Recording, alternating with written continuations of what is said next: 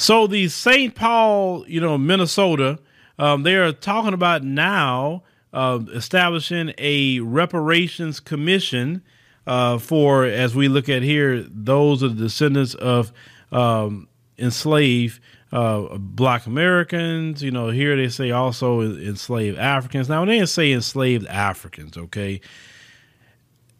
African immigrants that come here, they don't qualify because they wasn't enslaved. They came here later after the fact, okay? Reality speaking, our ancestors did come from the African continent, whether you want to reject it or not.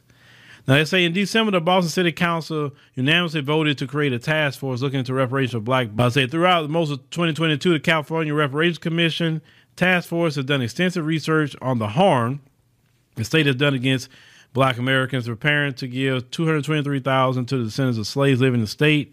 It say in August 2022, the mayor of Providence, Rhode Island, signed a 10 million budget to allocate Providence municipal reparations program. But yeah, the Providence program, white people can get that money, so that's not reparations.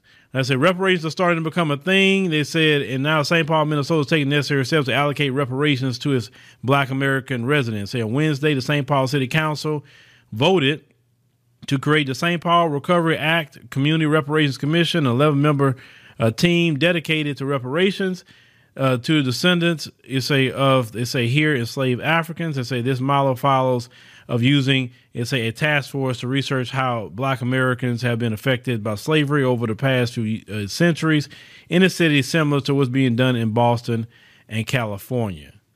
Um, they said the ordinance indicates the commission will evaluate city expenditures using the quality of life metrics as indicators of progress on reparations, create an annual work plan that will notify city officials about commission priorities and review city programming and budgeting related to reparations. They say the goal of the commission, they say, is um, to create a sustainment of generational wealth for uh, Black Americans.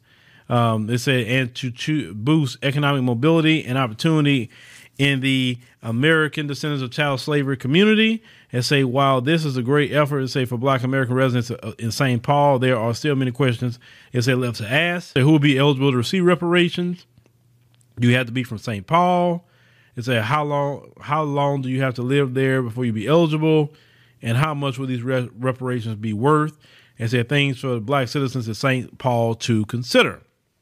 Now, of course, I'm a firm believer of they need to, you know, they have to, you know, be on the 1870 census uh, for sure, uh, to trace the ancestors back at least to to that, um, because we can't have Johnny come latelys come in and say, hey, you know, I, I, like, you know, no, no, no, it's for for the descendants of people uh, who had their uh, ancestors on the slave fields of America.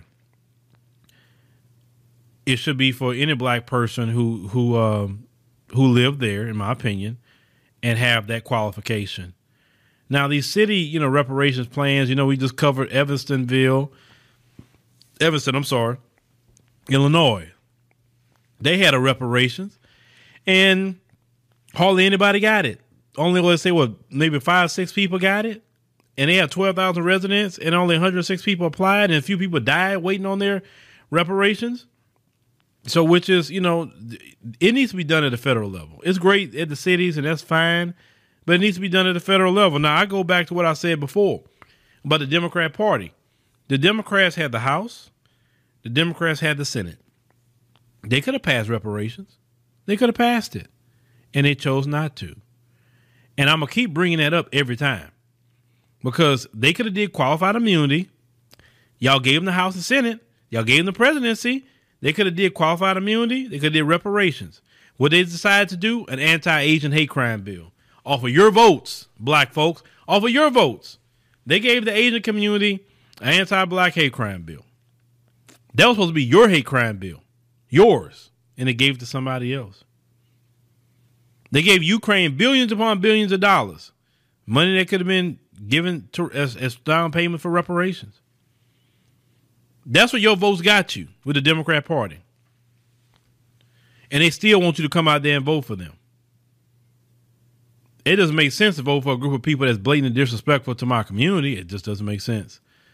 But y'all let me know what y'all think about, you know, this this particular story here, you know, out of Minnesota. They're talking about going to create a reparations commission.